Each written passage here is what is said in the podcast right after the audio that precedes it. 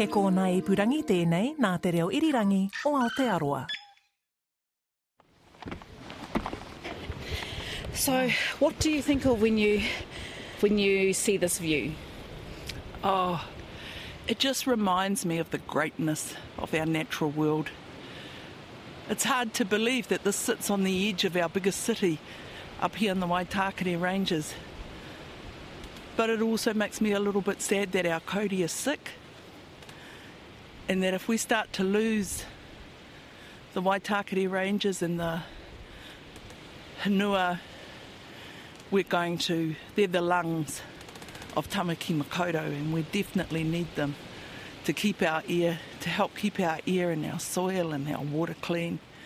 And they're very much under threat.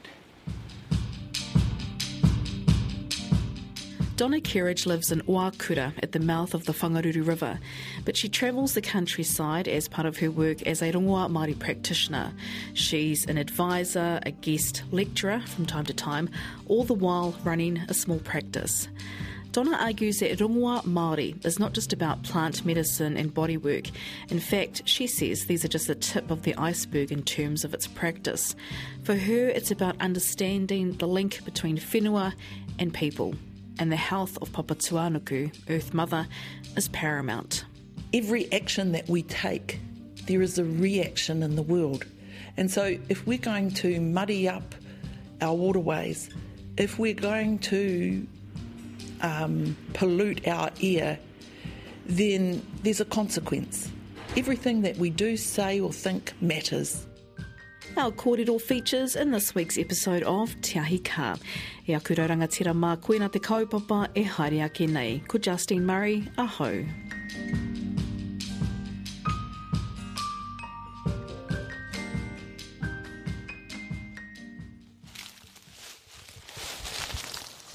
We meet up at Arataki Visitor Centre in the Waitakere Ranges.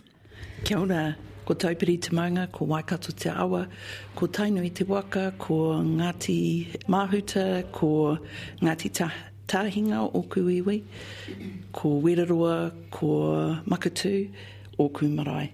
You talk about how you would often if you coughed as a child, you were made to drink a shot, if you like, of kumaraho, but you would somewhat avoid that because it still had, I don't know, the little bits of the murkiness of it all. No, Yeah. um, you didn't know it was rongoa, but you knew it was plants, some sort of plant. I knew that if you coughed, you had to drink this. And it was the most unappetizing looking remedy. It was brown to black with slimy things in it. I don't think my whānau knew how to strain our, our rongoa. Right, there was no colander. and maybe that's that's just the way that that our whānau do it. I have learnt to strain it though. You spent some time as a whāngai with one of your aunties, I understand, but when when did you first become aware of rongoa, uh, rongoa Māori? I think rongoa for me was around me all the time from when I was young.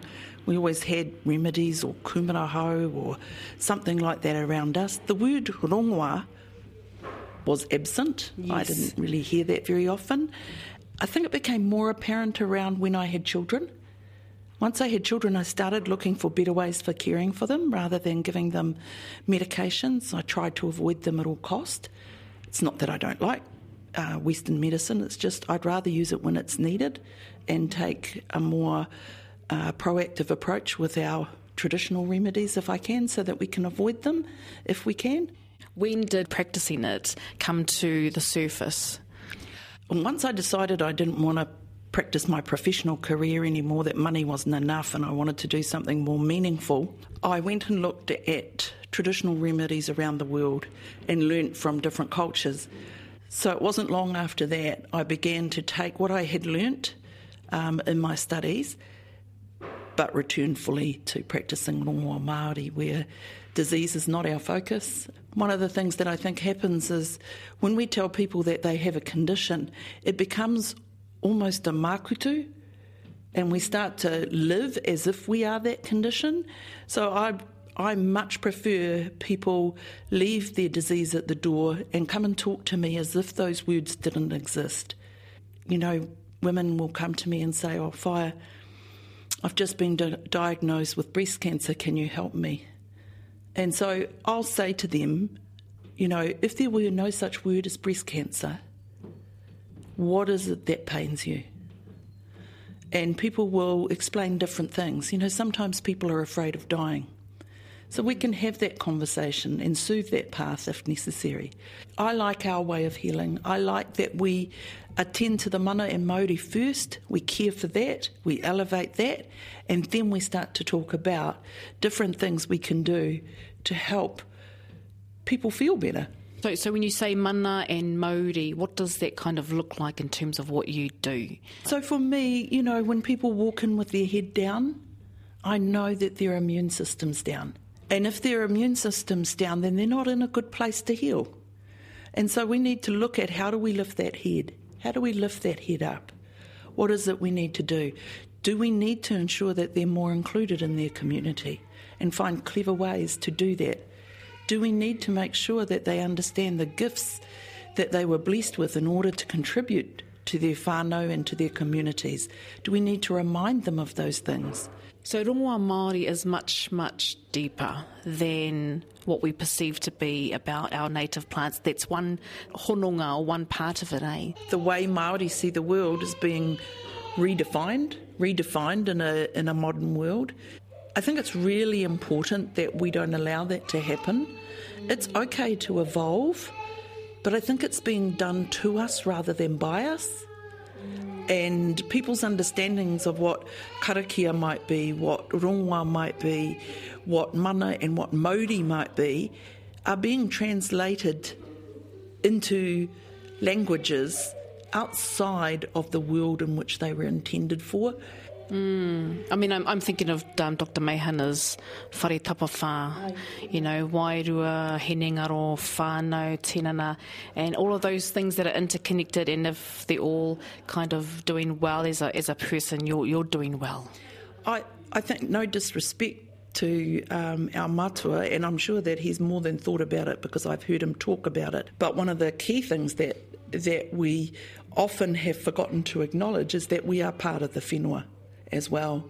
So it's not just about the human species, it's not just about Māori, it's about the fact that we are part of a wider whānau and that through whakapapa we are all connected, the manu, the ngangara, everything, and that we have a role to play there.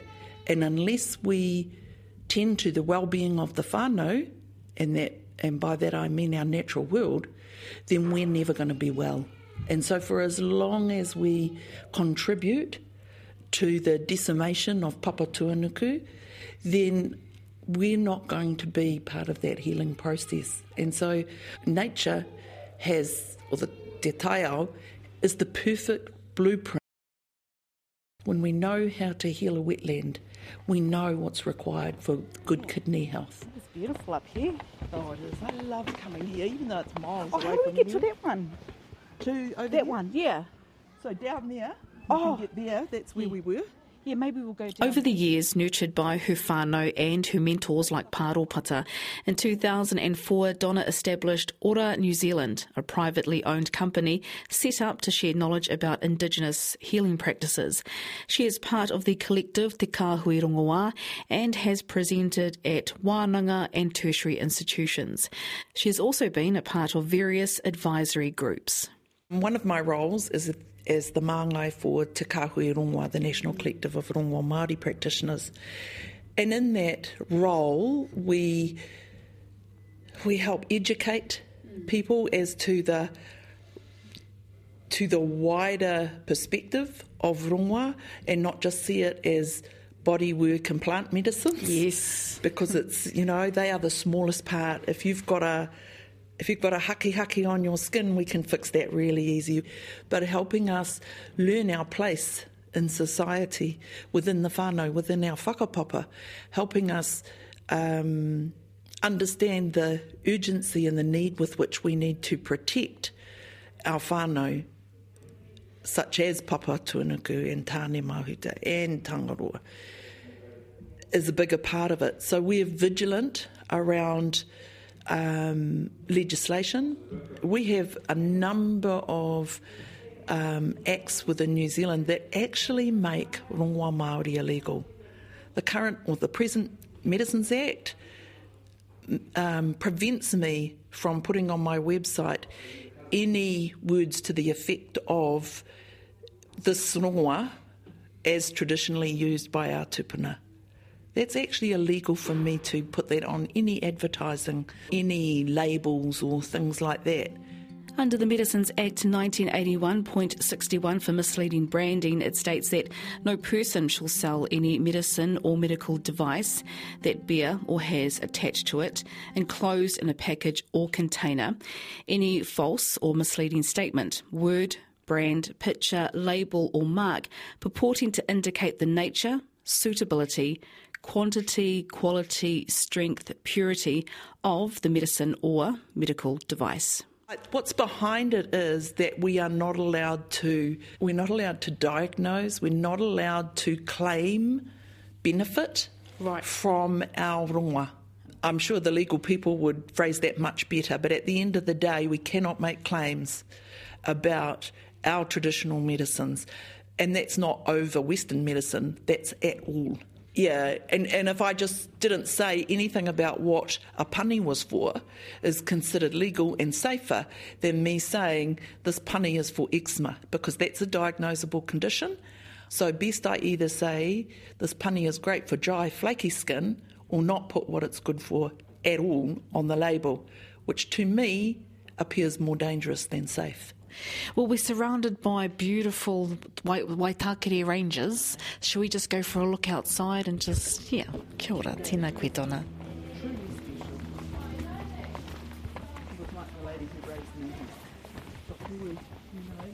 There's currently a Donna? Yeah, so there's a here in the Waitakere Ranges placed on it by the mana whenua, Kawerau ā Maki. It's my understanding that Kawerau ā Maki put the rāhui on here out of desperation. Yeah. We had spent so much time and money trying to address the issues of um, Phytophthora and the impact that's having on our kauri. Kawerau ā Maki did the only thing they knew how to, and that was to try and rest the whenua, to let Papa Tuanuku um, heal. The rāhui, or restricted access, was placed upon the Waitakere Ranges to ease the spread of Kauri dieback and to allow the whenua to rest and recuperate. So by taking away the huge human contribution to the spread of Phytophthora, so they placed that rāhui a couple of years ago now, and I'm really proud that the people of Tamaki, for the most part, have honoured that. And in the meantime, um, some people have looked back to our pūrākau to try and find a a rongoa for for the kauri. Oh, okay. So they continue to work on that with the support of Kawerau ā Maki here in the Waitakere Ranges as well. And is that kind of like a rangahau project about searching for? We're talking about kauri dieback. Is that still in the making? So rangahau, but more from a Māori perspective than from an academic perspective. Right, yep. So I'm sure that there probably is some rangahau going on in our universities around this, and perhaps following our our hapu that are working on it. Mm-hmm. So, but it's definitely driven by Maori and by the hapu of the north. Kia ora, tēnā koe. So, so as we look out, you know, here at the Waitakere Ranges, does this particular area have um, lots of rongoa Māori growing here? Oh, it's it's lush with rongoa, and remember that rongoa is not just for us. Rongoa is for the birds, Yeah. the the water. So it's a great water catchment area, um, with not too much um, paru really um, coming in from the the habitants. It's a beautiful spot and one well worth protecting. And I think it's important to acknowledge that this land was given to the people of Tamaki Makaurau by one of the settlers, the whānau, and um, was given back to the people of Auckland or Tamaki for the benefit of all of them. And his foresight has helped protect this. But this land is not virgin ngahere, it has been cut over. Hmm. Kauri have been milled from here, so what you see is the last is the restoration over 75 years or more. Previously this was all farmland. Kia ora. Rob McGowan, known by many as Paro Pata, is also a busy man. He's often called upon for his knowledge in conservation, indigenous plants, flora, fauna, and restoring the quality back to rivers and streams. He remains one of Donna's mentors. all the dried leaves and things like this. Yes. Now, to some extent, that's a result of the drought. That the, a lot of trees, when it gets too dry, they start shedding their leaves. But that mulch on the ground is probably the most important part of the forest because that keeps the moisture in. But it's full of all sorts of fungi and all sorts of other f- microorganisms, and it's them that feed the trees. A couple of weeks, about a month ago, I um, went through the went for a bushwalk with Paropata. Aye. And um, and he wrote yeah, he wrote that little little book about the Tiwaiwaka and you've touched on the Tiwaiwaka. The biggest concern for me is that as a species and as a culture, we need to recognise that we are also part of nature. Lots of us are city born, born and bred, and we really can be quite uncomfortable in nature. That's a, not a really good thing when you're part of it. You don't feel at home. You don't feel that you mm. belong. We don't like mud in our toes. We don't like rain on our face. We refer to the children of Tāne as creepy crawlies. We couldn't get more disconnected if we tried. So, rongoa for me, as is the, the Tiwaiwaka movement, is about putting Papa Tuanuku first. In rongoa, our first patient is always the whenua. When we work, we must work in a way that does not harm her. She is our first patient, she is our mother. And that lines up with the Tiwaiwaka principles that even the smallest things, the smallest things in our soils, can be the most important to our health and well-being. And we need to care for those. We need to be mindful, we need to be vigilant. It's not about sustainability anymore. We've passed that luxury. It is about restoration. And just because we follow tikanga doesn't mean we have a right to take. You know, our ngahere and our oceans are, are struggling to be well. The air is not clean anymore, the water is not clean anymore, and everything else is working really hard and on overload to restore the balance. We need to be part of the solution, not part of the problem. And if we can reconnect people to Papa Tuanuku, to Te Taiao, and, and understand all the things that keep them well, then hopefully we won't need people like me or Pa. That we will be able to see in nature what it is we need to do, rather than go and ask somebody else to tell us what we need to do. Mm, because sustainability, you're right, that seems to be the buzzword. Yeah, it's about restoration. We've got to put back. It's not about I can take one and I must put one back. It's I must not take unless absolutely essential, and I must put 10 back. With many roles both in advocacy and education, Donna also runs a small clinic. It's here that she makes her rongoa Māori. She's also a practitioner of mirimiri or healing massage, but she understands that whānau structures have changed. As more Māori live away from their turangawaewae or their ancestral home, consideration is needed for those who are no longer able to do things like collect or harvest their own rongoa. I, you know, I make um, rākau and I do it in modern forms as well as traditional forms.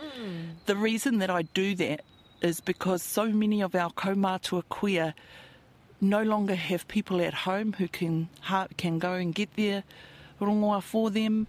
They don't, and the younger people don't always know the the right plants or how to prepare the rongoa, and so it's no good coming home and saying, "Well, I hope you got a cough because I'm here." It's much better to be able to make them something for their cough for next time they get it. So that's why sometimes I use modern preparations, mm. is so that our kaumātua can access the rongoa when they need it, whether they have their their mokos at home or not. So romi romi and miri miri, it's not my expertise, but I guess that's really where I cut my teeth when I was growing up, my uncle had bad legs. Um, he was a bushman. He was a great bushman in Tokoroa. And he would come home at night and I would watch, because I was the youngest in my day there. And um, I would watch the lounge empty out of the other nine kids. and I'd be the one left sitting there helping take his boots off and and rubbing his legs to help ease the swelling and the pain Oh, from a hard day's from a hard day's work. And he was a big man. So, you know, he worked hard and his body had to work hard to carry him. And, you know, I never ever minded. So I think these gifts are in us from birth. We don't always recognise it until much later. But, you know, I'd give anything now to be able to do that.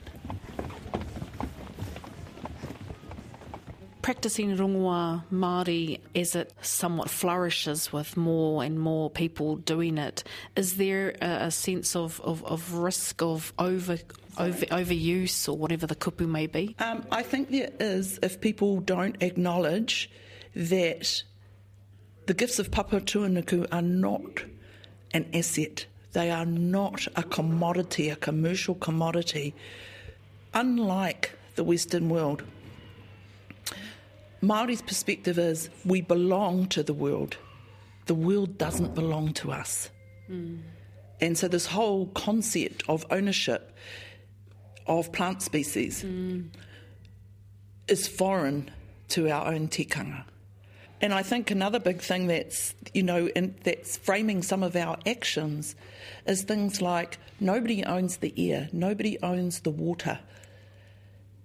So we all perceive that to be free. But it's not free because for every action that we take, there is a reaction in the world. And so if we're going to muddy up our waterways, if we're going to um, pollute our air, then there's a consequence.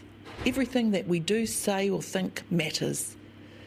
You don't get to do something without there being a reaction and a consequence somewhere else. Mm. So I think we need to think about just how we're depreciating the very thing that sustains us, the natural world. Donna also trained in end of life care for hospice patients.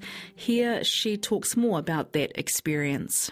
That was a real privilege too. And I do recall that when I was being examined, Like a test, like yeah, it was like a graduation for Oh, some yeah, mahi yeah, that. I was um, learning um, in terms of end of life care. And I remember this. They brought a a old nun. She was in her nineties, in, and I was being assessed on how well I was caring for her. with her in the room. Oh, no. Yeah, they Oh. brought her into the room. She needed to be aided by two nurses to bring her in. She wasn't very mobile. And I said, How can I help you? And she said to me, Oh, my knees are so sore, dear. If you could just do something for me, that would be great. And I looked at her knees and I looked at her skin, and it was too thin for me to miri miri. And there was a real risk that I could have split her skin and then created ulcers that at her age and fragility, she may not have recovered from. Oh. So I was really mindful, and I was really mindful that the examiners were watching me. But I just knew that I couldn't hurt her, and I could see the hope in her eyes. So the only thing I could do was to put my hands on her knees.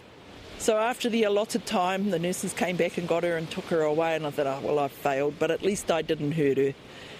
And then while we were debriefing, this little lady, this little nun, came back and poked her head in the swinging doors and said, Look, I'd just like to say thank you to whoever worked on me.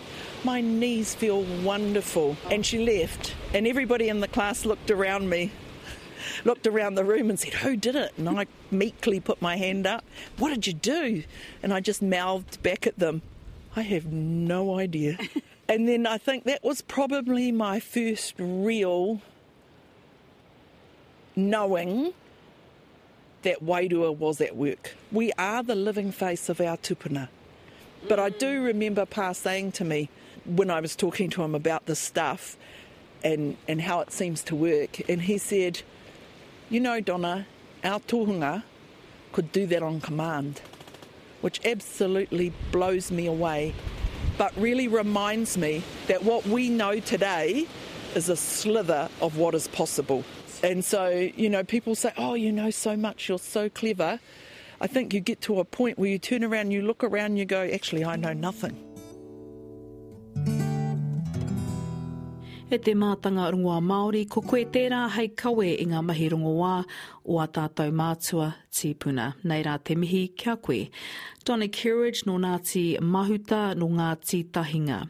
Donna is a Rongoa Māori practitioner, a herbalist, member of the Rongoa Māori Practitioners Collective Te Kāhui Rongoa, and founder of the business Ora New Zealand. That interview was recorded at the Arataki Visitors Centre, Waitakere Ranges Regional Park. For photos of our interview and the stunning vista, head to rnz.co.nz slash tiahika, or you can download the podcast on iTunes, Spotify, or wherever you access your podcasts. Next week. And so when we got to Clarendon Park, Alan, he took us to the edge of the field and he said, There's your house over there. And we, same thing happened to us. We just couldn't stop the tears. Hinemihi te the ancestral house, was commissioned by Aporo Te Whare. It opened in 1881 and in 1886 on the morning of June the 10th during the Mount Tarawera eruption. The whare gave shelter and saved the lives of over 100 people of Te Wairoa. In 1892, it was shipped to England's Clarendon Park and has been there ever since. We'll share that story in a three part series here on Te Ahi Kaa. Special thanks to Alex Harmer, our resident engineer. Kia pai tā koutou rā whakatā. Hei ko mai.